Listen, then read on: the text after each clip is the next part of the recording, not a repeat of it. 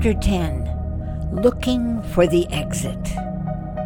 Human beings were designed to live sanely, and sanity always returns. The world rights itself. Paul Rusesabagina, manager, Hotel Rwanda. Shortly after my national shaming in the 2008 Canadian election, a close friend and I are lingering at the Salisbury House, a retro diner where Winnipeggers have been eating burgers and solving their problems for five generations. Between bites, she listens patiently to my whining. Who was going to give me work now? What would I do with my time? What use could I find for all the information and perspective I'd collected? I had detailed notebooks going back 22 years. I yammer on and on, aware of how tedious I sound, but unable to stop. Well, my friend offers helpfully, you can always write some letters to the editor. Lots of people read that stuff, don't they? She watches in confusion and dismay as I lose it. My face crumples, eyes behind my hands. I sob like a divorcee in a soap opera. My friend has crystallized my new status as an outcast. I'm just not prepared for the emotional tumult that follows my spectacular outing as an alleged conspiracy monger and anti Semite. Not only that, I was accused of being unbalanced, crazy, and hateful. Where am I supposed to feel welcome? The first post pariah thing I do is withdraw into myself. With a population under 800,000, Winnipeg has kept some of the coziness of a small town. Once you've established a profile, people often recognize you, usually in an understated way a smile, a nod, a word or two of encouragement or correction. I enjoyed this low key appreciation. I found it a heartening reassurance that I was doing real work, especially since radio journalism is so ephemeral. It disappears as soon as it's produced. Now, I don't want to leave the house. I avoid eye contact over the tomatoes at Foodland, where former admirers might be glaring at me or discreetly looking the other way. In my home office, I had customarily spent a couple of hours every day reading newspapers and scanning my favorite and my least favorite news and current affairs sites. It was a pleasant task. My ritual now feels downright foolish. Scrolling through the Globe and Mail, the National Post, the Toronto Star, the Winnipeg Free Press and the Winnipeg Sun, scanning international websites, I had always assumed I was keeping up with my colleagues. Now I felt like a prowler skulking around the scene of a crime. The credibility and the comradeship I had felt with my colleagues are broken. And what about earning a living? Since leaving the CBC to freelance, I have enjoyed some really exciting projects. When Winnipeg's Chinese Multicultural Association wanted a writer to tell the stories of exceptional immigrants who changed the face of the city, they hired me. The resulting book was called We Chose Canada. When a group of Winnipeg women decided to raise funds for the Canadian Museum for Human Rights and needed a centerpiece video, they invited me to create it. The short film outlined the careers of five outstanding local women and raised $75,000 for the museum. Neither project paid very well, but they were eminently worthwhile.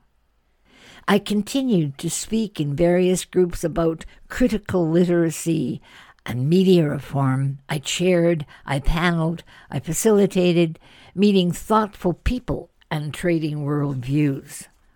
This was stimulating, spontaneous, self employed life. It's what I'd hoped for after 22 years with Canada's National Broadcasting Corporation. But the defamation inflicted on me has put an end to that. My disappearance from public life is almost instantaneous. Days after my national embarrassment, I'm quietly dropped from a national conference at which I had committed to speak. Next, a magazine assignment is cancelled for lack of budget. Invitations to contribute to public events cease abruptly. I know from personal reports that my name comes up in groups planning events or campaigns and is very quickly put aside. Not because people accept the judgment stemming from the election, but, as I hear many times, they just don't want to deal with the people who do. Respectable groups can't be seen to support me. And why bother when other capable people, untainted and untroublesome, are available? Defamation works subtly, but powerfully. Doing any routine journalism I can get my hands on is now more difficult. Researching an article, I arranged an interview with Brian Bowman, a high profile lawyer, then specializing in internet privacy. He's enthusiastic at first, but calls back the next day to cancel. He is candid and apologetic. He's been told that his senior partners don't want the firm's name in my story. It could be bad for business. Usually, law firms are only too happy to get free publicity. Brian Bowman became mayor of Winnipeg in 2014. Well, damn. Scratch another name from my sources list. At night, a parade of bad dreams wakes me up abruptly in feverish nausea. Often they're the inverse of the joy I've always found in the water. A pool, a lake, an ocean, always my favorite place to be. Now, water is inflicting fear in endlessly inventive ways. My legs are caught in scummy weeds, dragging me down. A friendly beach drops away, leaving me in deep water with an aggressive current. One minute I'm swimming, gliding through the water, breathing smoothly, and then I can't breathe at all. Water torture. The most confusing and persistent of my sleep misadventures is my bizarre overcoat dream. Semi darkness. I'm part of a bustling backstage crowd preparing for a show. It's a rehearsal for a live broadcast. Technicians doing sound and light checks, makeup people doing touch ups. This is familiar territory. I'll be hosting the show as I have hundreds of shows like it, but I am wandering around asking everyone what I'm supposed to do. No one has given me a script. I have no notes. I'm wearing a belted beige raincoat, but there's no presentable clothes under it. I have nothing to wear and nothing to say. But nobody can see this. Nobody can hear me begging for help. I'm desperate, invisible, more and more frantic as the clock runs down. Why doesn't somebody help me? I want to cry, but that would be unprofessional. I wake up in a heart pounding panic. And being awake is little better. Alone and unoccupied, I find myself brooding on the appalling ease with which my principal attackers disappeared me and my work. They vaporized my career with a few phone calls and a couple of press releases. I believed that what had happened to me, an uninformed attack on my journalism, could happen to any journalist in Canada. At the same time, I have to face the fact that I'd been disappeared with the enthusiastic cooperation of my media colleagues. I rationalize that part of the story. A federal election is a peculiar kind of frenzy. Nobody had time to talk to me. Most didn't realize I was a journalist. I had been incorrectly described as a blogger, and no one bothered to check. My media colleagues couldn't see how, when they lined up with my defamers, they were actually attacking themselves. Their work was as vulnerable to defamation and demonization as mine. I had hoped that running for Parliament would, at the very least, add to my professional qualifications. Experiencing a federal election as a candidate could give me a valuable inside the tent point of view when commenting on Canadian politics. Instead, I've lost the credibility built up over decades of journalism. But I worry especially about the resentment and the anger I see in my sons since I've been deemed unfit to run for Parliament. I've raised the two of them, now grown men, to be empathic, question authority, and confront injustice enthusiastically. And they prove to be better than good at it. Patrick is a drummer and lyricist with one after another offensively named punk bands and boasts probably the world's largest collection of anti authoritarian t shirts. He can always be counted on to find and confront the elephant in any given room. Jeff is a playwright and performer with several successful justice oriented productions behind him. Notably, The Big Toke a savagely funny critique of the war on cannabis, which toured Canada's fringe theatre circuit back in 2000. He also wrote and toured with The Prince of Paupers, an insightful dramatization of the murder of young Pakistani carpet slave Iqbal Masih, and how it inspired Craig Kielburger and his international work. This was years before a government funding scandal rocked the WE charity. I had impressed on my sons the importance of being true to their values, owning their opinions, and knowing their actions could make a difference, even if that difference isn't immediately obvious. Now they've seen my life blow up in my face, and their distress makes my own much harder to bear. Looking back, it was the breakdown over burgers that hardened my depression into anger an emotion a therapist would later describe as a breakthrough. The expert called it a genuine step forward, clearly preferable to the low grade anguish in which I'd been simmering since the election. Depression, the therapist explained, is anger turned inwards. Finding and facing that anger is the beginning of recovery. And I am angry. I'm angry because I've been so easily moved into this space reserved for ignorant and malicious people.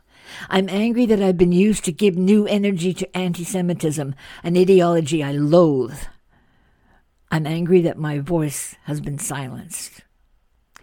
Very gradually, a memory planted early in my heart by my father struggles to the surface. You there, whimpering in the corner, try showing some character.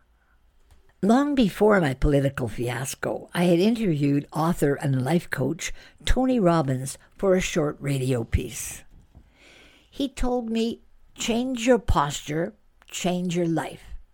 From a distance, that advice seemed glib, but our close up conversation convinced me of its wisdom. You can't fight whatever needs fighting from a fetal position. Could it be possible to redeem my life and prevent this from happening to other journalists? True, my attackers in politics, media, and offended organizations have plenty of money, and I don't. Yes, they all have the power to label people and walk away without looking back. Granted, thanks to the internet, my humiliation as an anti Semite and a 9 11 nutjob will probably outlive me no matter what I do. But no matter how defeated I feel, I can't accept what happened. I can't, and I won't. To surrender is unthinkable. I can't see the path, but there has to be a way out of this. I just have to find it. Looking at the fat file of damning news clippings I've saved, I'm certain I have a defamation case, maybe a freedom of speech case too. I know enough about the legal system to understand that when you charge someone with an injustice and demand a remedy, you put yourself on trial. Friends in the justice system warn me that it's like following a drowning with a firing squad. If I can find a lawyer willing to take my case, The only way I can raise legal fees is to mortgage my house. I remember a joke CBC colleague Peter Gzowski made at the Winnipeg Folk Festival on one of the many summer evenings he had hosted the main stage concert. We knew each other from the days I had the honor of filling in for him as host of Morningside. His smoky voice rumbled over the sound system, filling time between sets. Lesley Hughes, Lesley Hughes, where are you? One of your sons has been playing poker backstage and just gambled away your house. No, really. We need you to sign the papers. I had laughed along with the laid back midsummer crowd. But now I would be gambling my house for real. And it wasn't funny at all. Still, almost anything seemed better than going down in history as a supporter of anti Semitism, especially after a lifetime of active resistance. I'm tired of the constant loop of headaches and stomach pains, recurring anxiety, anger, and loneliness that's corroding my life. I'm weary of waking up with my fists clenched. I will not continue to live dreading the arrival of morning. A politically savvy friend of mine emails me a famous internet cartoon featuring two dramatically different dogs. A small, nondescript mutt is looking up, way up, at a massive hound several stories high. The gigantic hound is looking down with serene indifference. The mutt is saying, Fuck you. I the mutt, emerge from my laughter with a new posture. I will get out the Bob Marley tunes. I will get up, stand up, stand up for my rights. I'm Canadian. I have plenty of them, eh? I will hold my nose, and only because there's no place else to go, I will take me to a lawyer.